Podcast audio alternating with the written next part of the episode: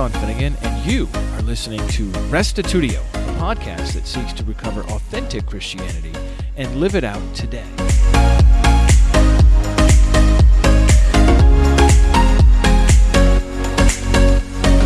What is a miracle? Does it mean God breaks the laws of physics, or merely that he intervenes within the system? After considering several definitions of miracles from Christian thinkers, Will Barlow interacts with a number of biblical incidents to explain what a miracle is and is not. He examines the parting of the Red Sea, Moses getting water from the rock, the collapse of Jericho's walls, Shadrach, Meshach, and Abednego in the fire, and Daniel in the lion's den. For each, Barlow looks at how God performed the miracle shedding light on how science and scripture interact. Here now is episode 475, part 14 of our Scripture and Science series What Are Miracles with Will Barlow.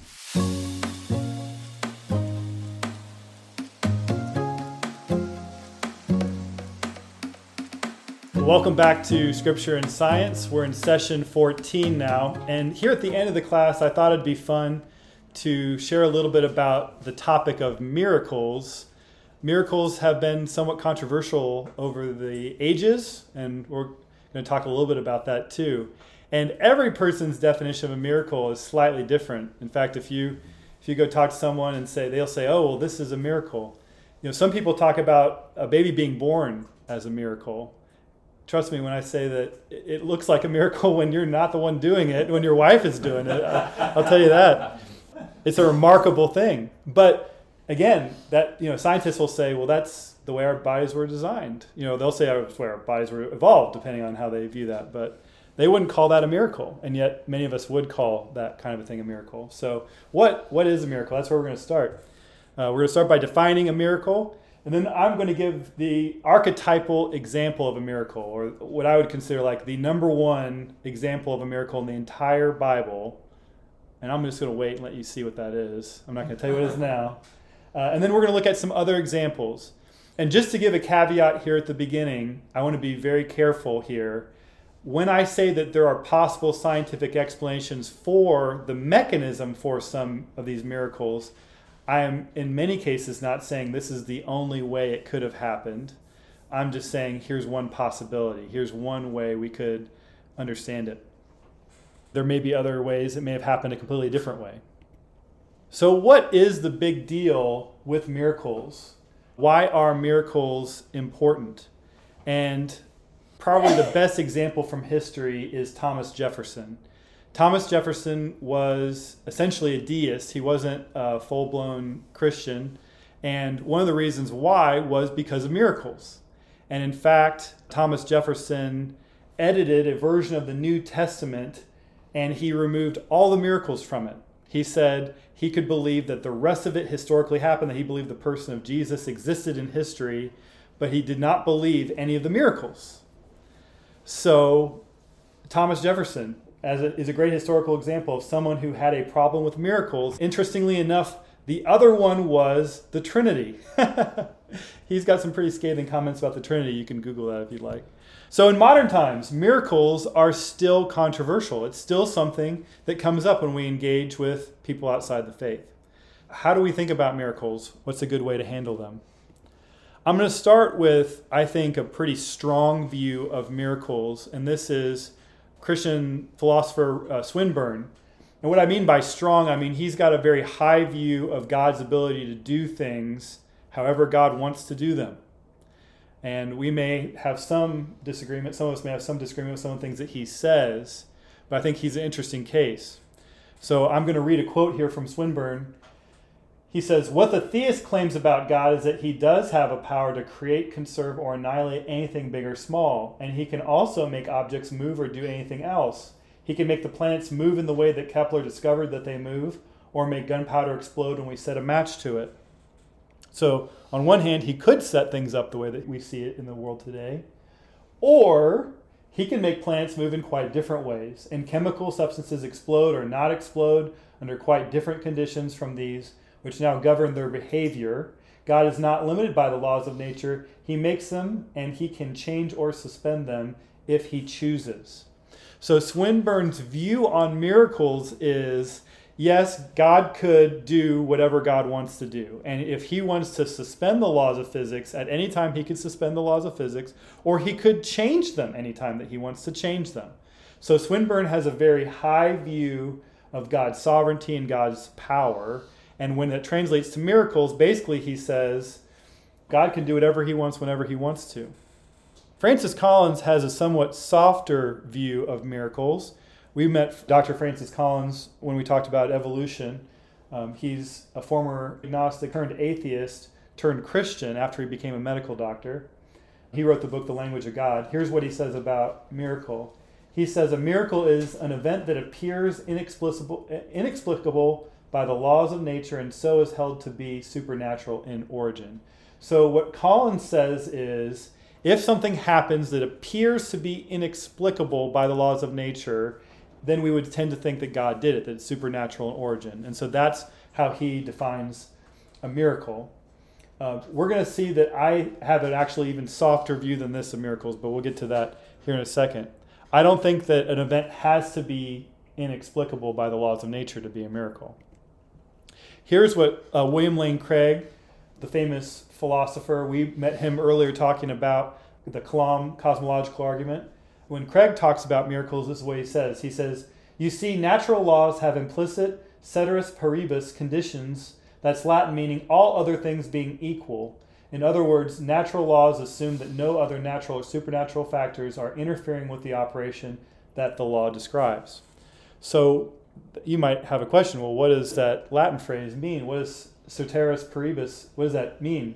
So let's do a quick thought experiment here, and that'll help us understand what's going on here. Imagine that an apple is falling from a tree. Now, if you don't intervene, what's going to happen? It's going to hit the ground. It's going to go thud and maybe roll a little bit or something like that. But gravity is going to fall, it's going to make it fall until it hits something that's going to hold it up. Now, what happens if you do intervene? If you intervene and you catch the apple, well, all of a sudden, is the law of gravity wrong? No. You have just intervened using the laws of physics. There's no, there's no breaking of the law of gravity by catching an apple. I mean, I guess in some sense you're like, you're suspending it in air, but, but you're using a force, a positive force that's overcoming the force in the opposite direction of the gravity. And so that doesn't invalidate the theory of gravity, that doesn't invalidate the physics. All it's saying is, hey, I'm intervening. I'm doing something here. I'm operating in the system. And so we can see God doing the same thing. And so this is, in light of all this, in light of the different views on miracles, and these are very smart men I just quoted, I'm going to disagree with them all just a little bit here. What I'm going to say is a miracle is when God acts in an improbable way. However, miracles often fit within the boundaries of the theoretical limits of science. And we're going to look at a couple examples of that. Now, here's another caveat. In other words, a miracle may be unexplainable by current scientific theories. That does not imply that God has to be breaking his own rules. Remember, as humans, we're limited in knowledge. Our knowledge of science isn't complete. God's knowledge of physics and stuff is complete. So just because we can't explain things with our current scientific theories does not mean that God is breaking his own rules.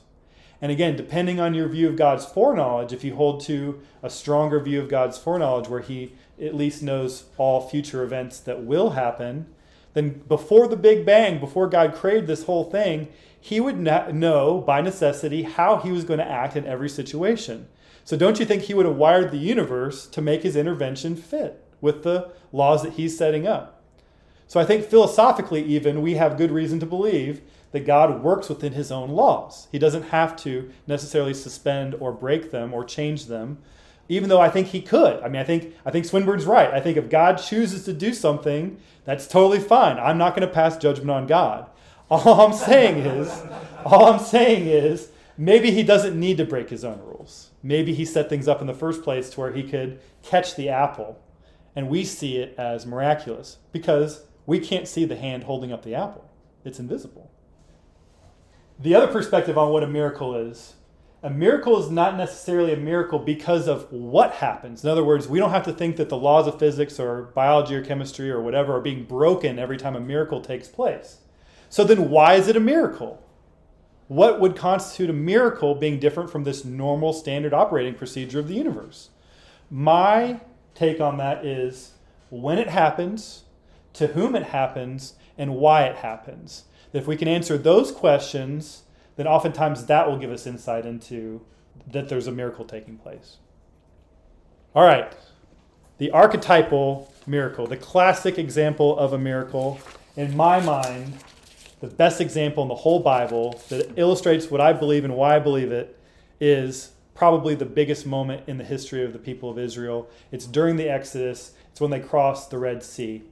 Now, we're going to get into, we're going to do a case study in session 15 on the miracles of Exodus, on the plagues, how they work together. We're going to talk a lot about the Exodus even more, but we're going to handle the, the crossing here and I just want to point out that the book that we're going to talk about, which is also called The Miracles of Exodus by physicist Colin Humphreys, he has a really interesting route. And we're going to discuss that route very briefly in session 15.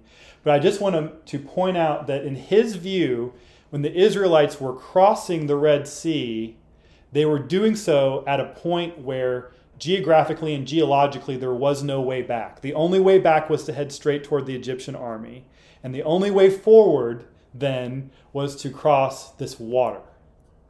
So we don't have to view it that way. Maybe, maybe you could have a view where geologically or geographically they could have gone left or right instead of forward or back. Okay, but I'm just telling you that there are strong historical and geographical and geological reasons. I like Colin Humphreys' view on this a lot. That they didn't have a choice of going left or right. It was forward or back towards the Egyptian army.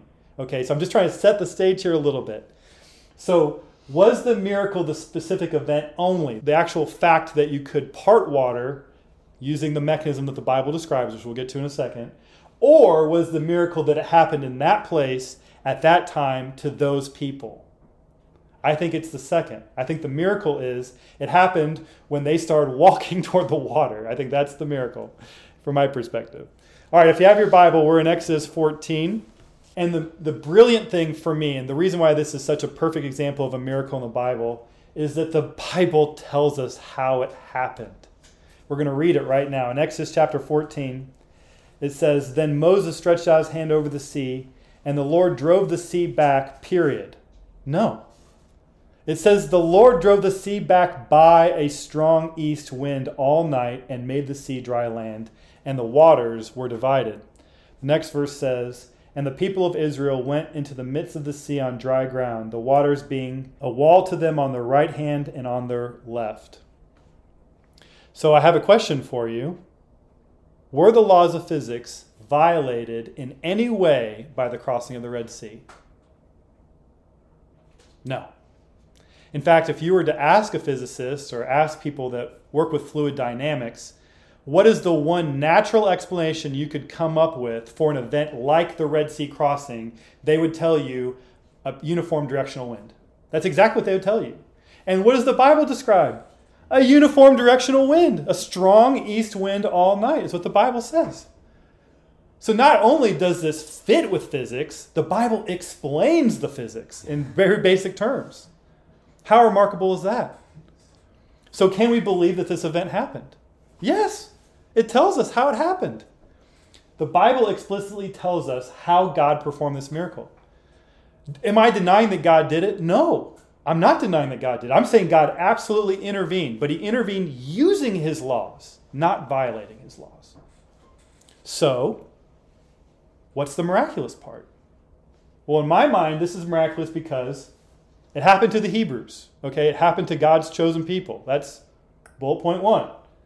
It happened when God said it would happen, and more importantly, possibly, when the Hebrews needed it. They've got an army behind them. I think that they were probably closed off where left and right weren't good options, very difficult topography. So they only had the option to go forward. Well, they needed it then. That's the time they needed it. And it happened for a purpose for the purpose of saving God's people from the Egyptian army. So it checks off all those boxes and it doesn't violate the laws of physics. I think this is a miracle, don't you? This is absolutely a miracle. But it doesn't violate the laws of physics, but it does check off these boxes. So, from my perspective, reflecting upon this, as I've called it, archetypal miracle, has really helped me in my thinking about miracles in general. And again, just because we don't have, we may not have, in, in, in, the cases we're going to talk about here in a second, we're not going to have the Bible telling us how, the, how it happened. I'm going to be positing some theories as to why it happened. So this next part has a lot less credibility than what we just read straight from the text, okay? And so I'm, I'm, i want to be very careful about that. We're not dealing in absolutes for the rest of the session. This, I can say absolutely, this is how it happened because the Bible says it happened that way. But with the, with the examples we're going to go through here in, in a second, I'm going to give some possibilities. You may think of others. Or they might have explanations that our current understanding of science just couldn't get right now. And that's totally fine. That's totally fine. Or they could be example. There are examples, I think, where God suspends the natural laws or breaks them, and I think He's got very good reasons for them. The resurrection of Jesus Christ. That's a suspension of the physical laws. I agree with that. God does break His laws to some degree or another. It, from our perspective, we don't understand how to reanimate life and do all of that. So, anyway, just to couch that, give a little bit of background that these are not God breathed explanations of these events. So we're going to look in detail with four other miracles. Some of them I feel better about my explanations than others. Okay, I did that on purpose. I did that on purpose to provide a template for how we can think about these things and that we don't have to have all the answers on all these things. And some of you may have uh, knowledge beyond my knowledge of the specific physics or specific chemistry or whatever of these situations, and you might have better insights into these miracles than I do. And so, if you do, I hope you, if you're watching this later, you put in a comment on YouTube or reach out to me via email or whatever the case might be. I'd love to hear your views on these and other miracles.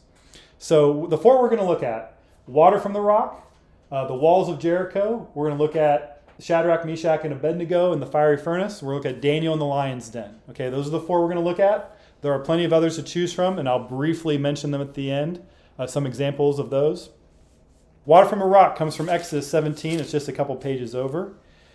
Exodus 17, people are in the wilderness. Moses is leading them. And in verse 6, it says, Behold, I will stand before you there on the rock at Horeb, and you shall strike the rock, and water shall come out of it, and the people will drink. And Moses did so in the sight of the elders of Israel. So Moses is there, he's hearing from God. God tells him to strike a rock, water comes out of the rock. They needed water, God provided water for them in the wilderness. So I have two explanations for the water from the rock. First explanation is God could have led Moses to a location where an underground spring existed. Okay? So in cases like this, even a relatively small amount of force could open up the opening where the spring is coming forth and then water could pour out of it, and then you could get water from a spring. Now this fits our current understanding of geology. There's nothing there's nothing wrong with this perspective. So one possibility with the water from the rock is underground spring, okay? Colin Humphreys in his book says maybe it was a large porous sandstone.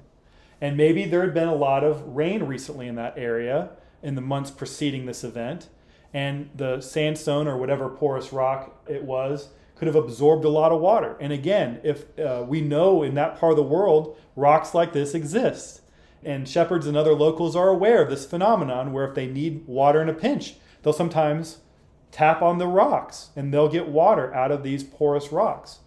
And so again, even a relatively small amount of force, you know, not needing modern construction equipment like a jackhammer or, or dynamite or something, uh, you could get that water to come out. And again, this fits our understanding of geology, our modern understanding of geology. So there are two ways we could explain the water from a rock. Now, am I saying that either of those is the way that that happened? No, I'm not saying that. I'm saying that these are two possible scientific explanations, and you may have others that you like. The record of the walls of Jericho is next. We're not going to read the whole record. It's a really remarkable record. And if you read it, there's a progression over time. God instructs the people of Israel to go around the city uh, one time each for six days, and on the seventh day, they go around seven times. And each time they go around, the priests blow the trumpet, but the people don't also yell. Then on the seventh day, which we're going to read about, there people are instructed to yell. Okay, so just building up a little bit here that my explanation is going to talk about the difference in the sound uh, energy, the energy of the sound. That's, that's what I'm keying off of here. But in Joshua 6, verse 20, this is where the miracle itself takes place. It says, So the people shouted, and the trumpets were blown, and as soon as the people heard the sound of the trumpet, the people shouted a great shout, and the wall fell down flat. So the people went up into the city, every man straight before him, and they captured the city. So the problem here was the people of Israel were trying to take over the promised land. To do that, they had to conquer the city of Jericho, which had very high walls. So here we have the trumpets blown, and for the first time, when the people heard the sound of the trumpet, they shouted a great shout.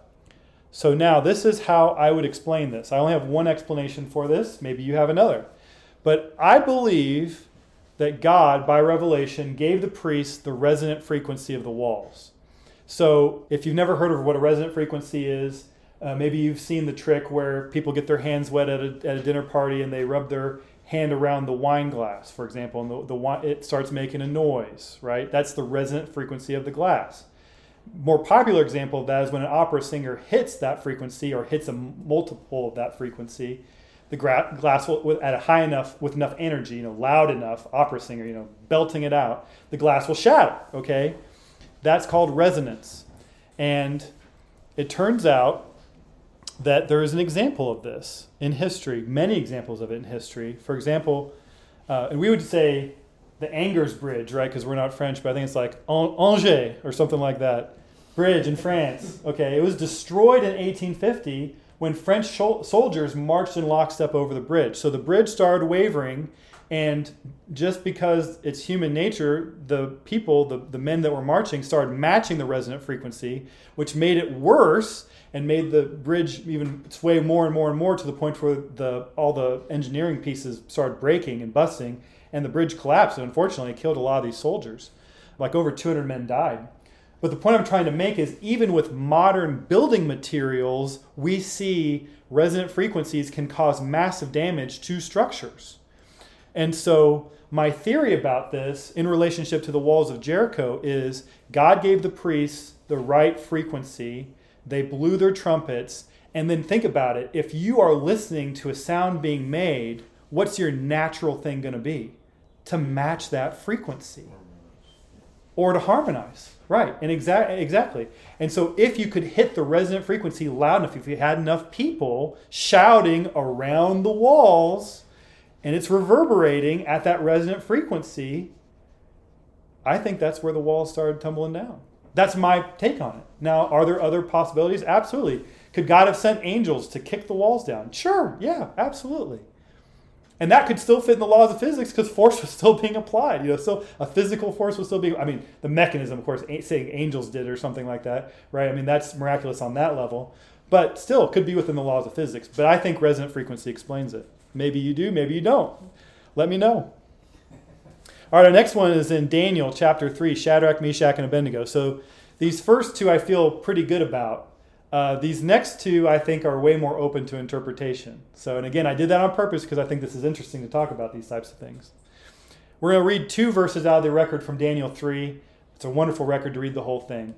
But we're just going to read a couple verses here. Verse 22 it says, Because the king's order was urgent and the furnace overheated, the flame of the fire killed those men who took up Shadrach, Meshach, and Abednego.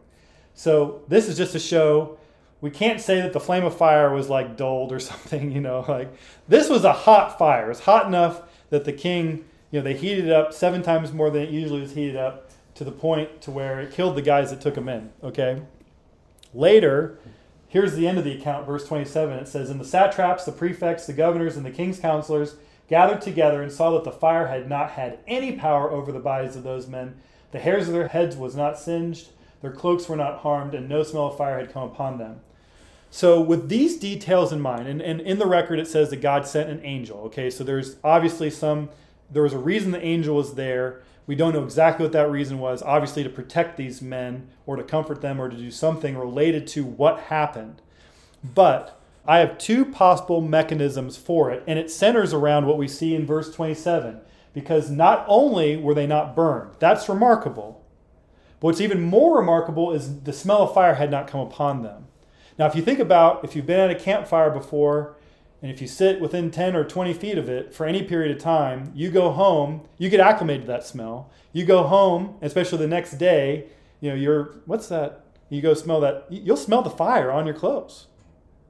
And these guys were put in the middle of a furnace, so hot that the guys that were leading them into the furnace got burned and killed.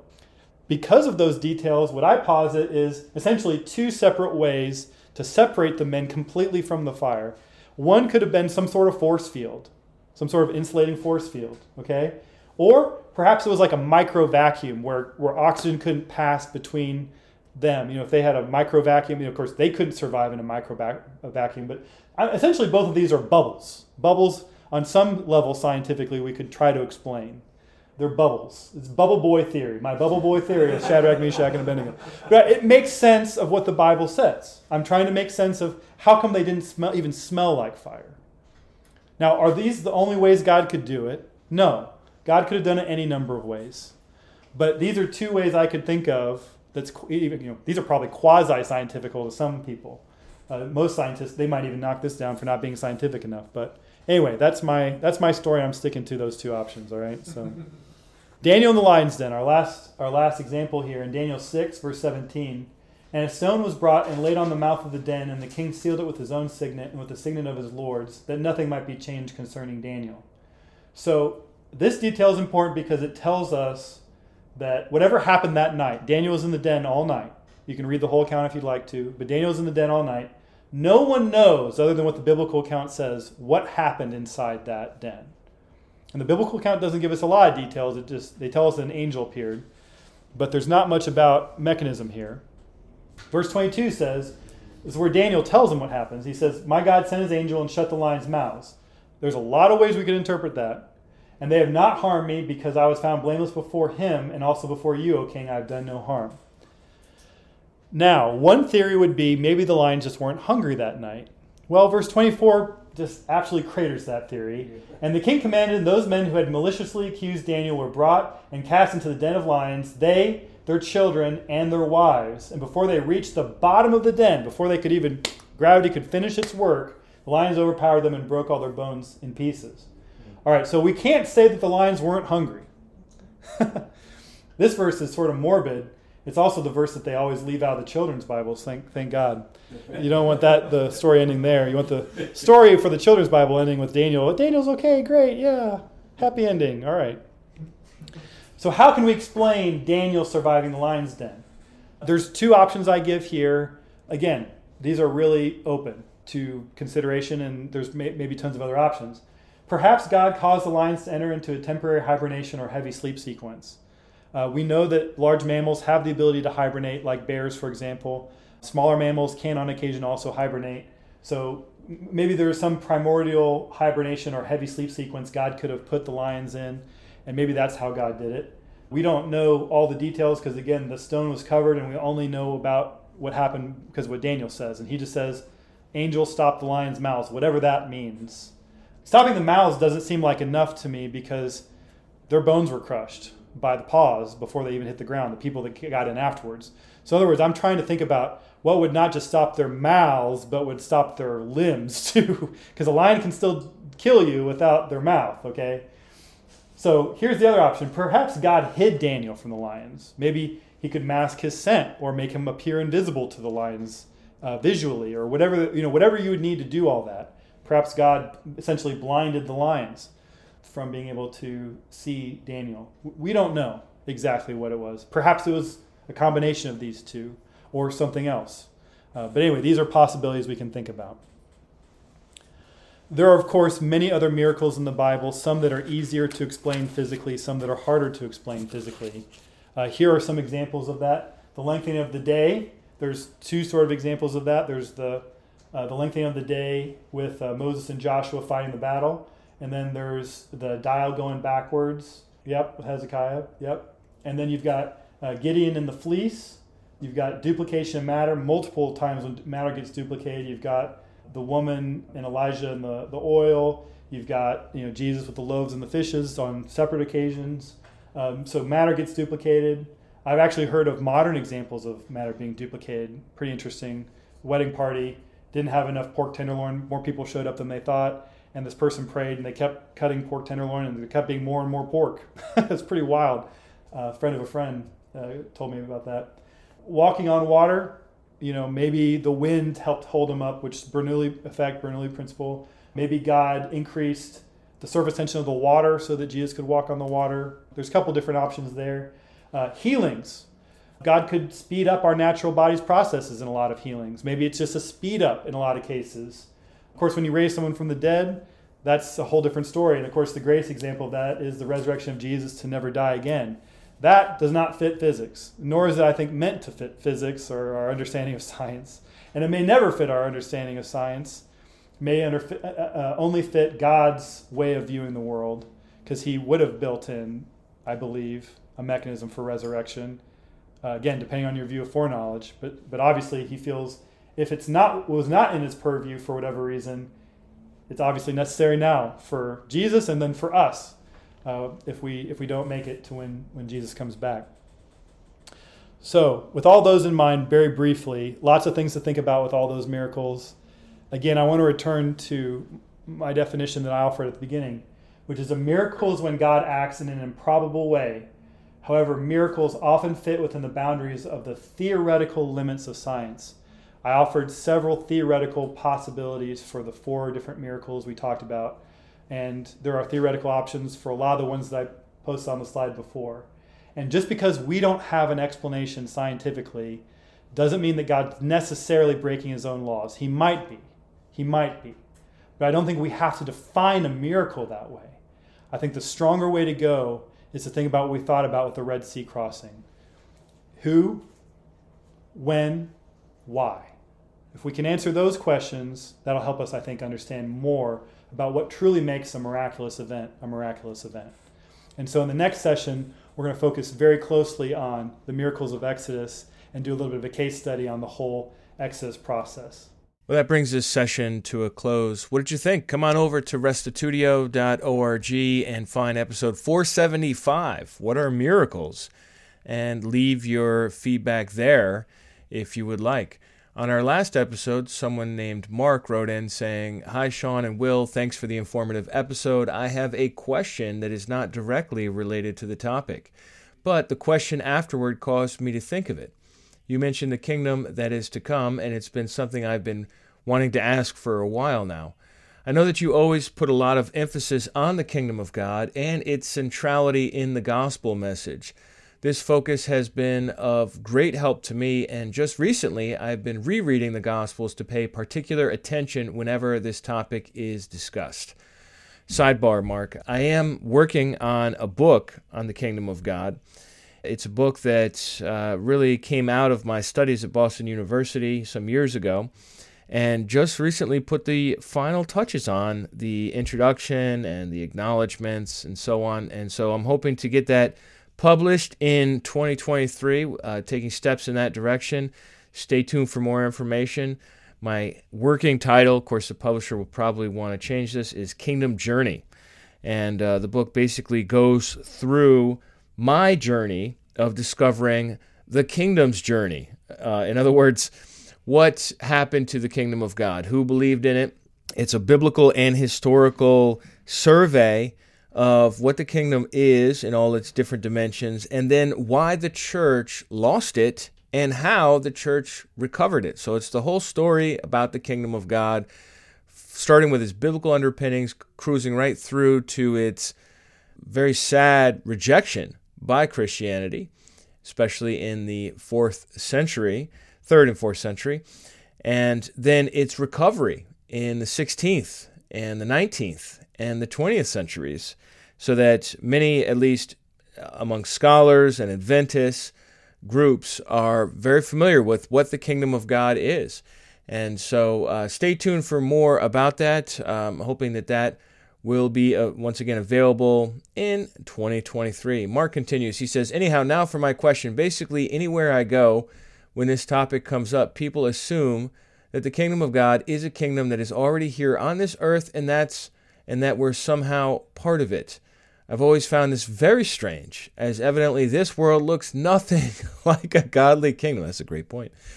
Additionally, during my reading of the scriptures, I have noticed it consistently seems to be presented or referred to as something that is yet to come.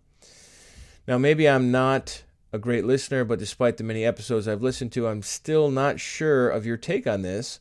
Would you likewise say that we already are part of the kingdom of God, or would you rather say that the kingdom is still to come, i.e., my current view? Whenever I start asking more questions about it, generally all I get is talk about some spiritualized kingdom instead of an actual one, and not really any convincing evidence to back up such claims.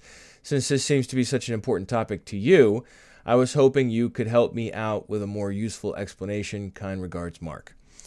Mark, this is such a wonderful comment. So so much here to talk about. First of all, you said the kingdom of God is is so important to me.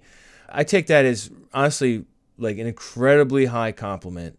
I am thrilled that one person even on the whole planet would say, "Sean, the kingdom is important to you." That they would they would see that because to me that means that I'm doing something right. Jesus said, Seek first the kingdom of God and his righteousness. Uh, he didn't say seek it second. He didn't say talk about it occasionally as if it's some sort of esoteric, eschatological slash apocalyptic topic. No, he he said seek it first. Jesus said in Luke 4:43, I must go to the other villages and preach the kingdom for that is why I was sent. So, this is a purpose statement. Jesus' own purpose statement was to preach the kingdom from place to place. We see that in Matthew 24, Jesus says, The kingdom of God must be preached to all nations as a testimony, and then the end will come. People ask, Well, is the end at hand? Is, it, is, it, is, is this the end of the world? Well, not until the kingdom gets out, not until all nations have heard this message. Sad to say, but Mark, you're absolutely right. So many do spiritualize the kingdom. I, I can't tell you, I, I sort of want to spit on the ground every time I hear somebody say this, this very popular phrase, advancing the kingdom. Honestly, I don't know where that comes from. That's not biblical. The church is not the kingdom, people. It's just not. We are too flawed, and we're a group of people who are citizens of the kingdom. Sure.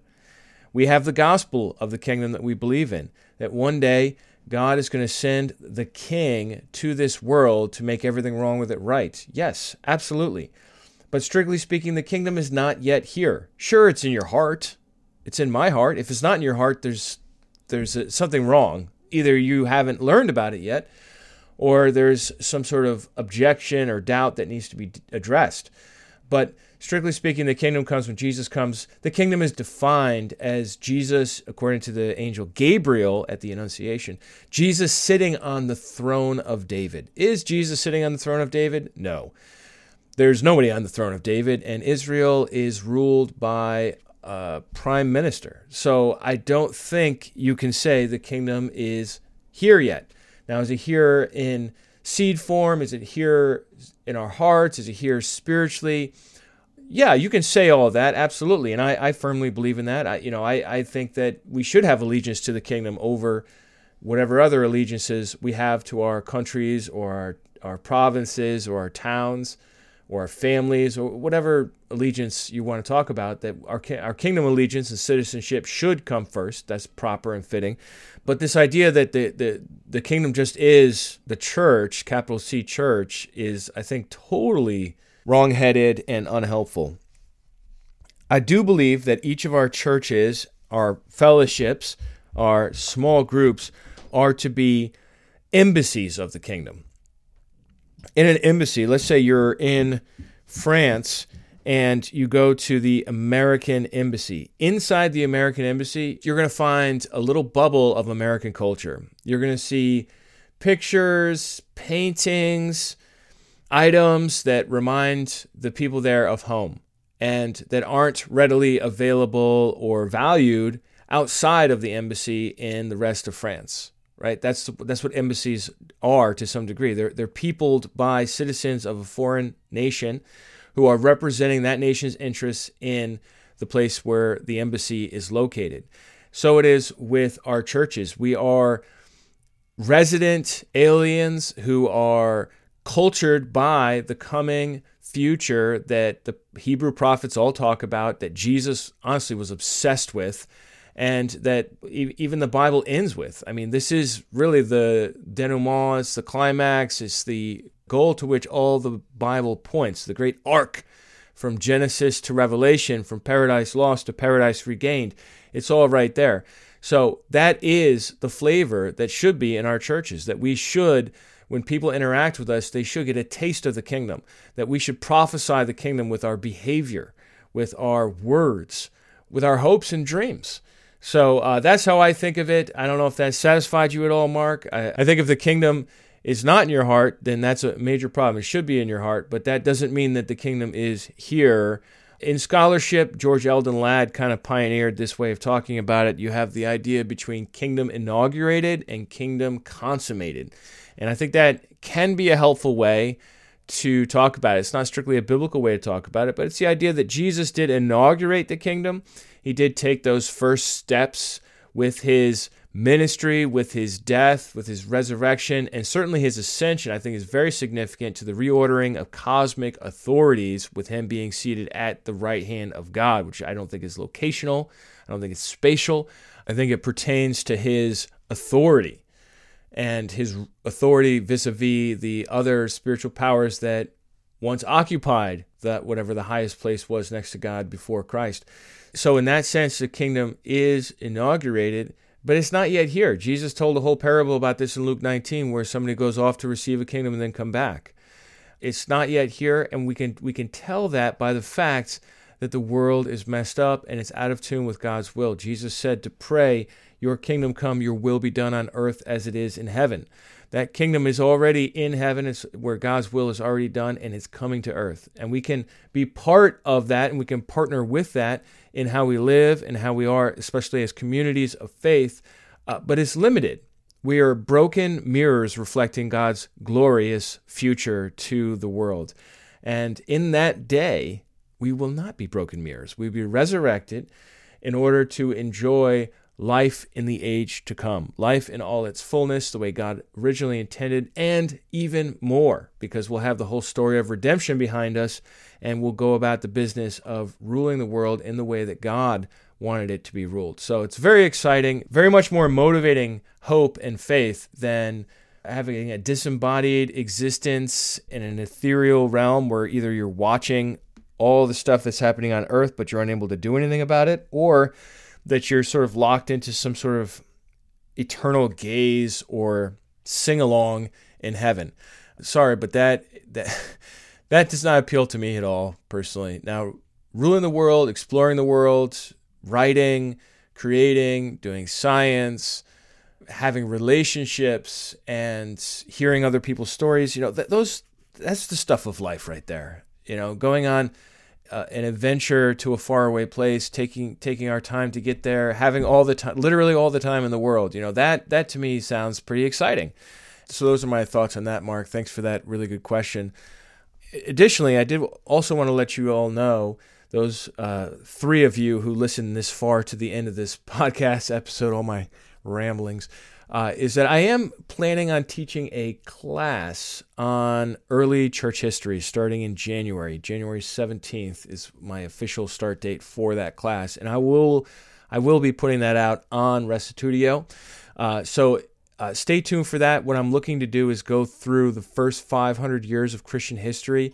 I'm not going to spend a lot of time on Jesus and the apostles because that's more New Testament studies than church history. So I'll, mention that briefly and then just jump right into really the second half of the first century and truck on forward from there. Going to be looking at a lot of interesting stuff. I'm looking at provisionally right now. Of course, this could change as as it develops, but about 22 episodes on church history covering important people, important events, overviews of different centuries. I'm going to trace a couple of doctrines, Christology for sure, uh, the kingdom, gifts of the Spirit and see how early Christianity developed and changed and also stayed the same.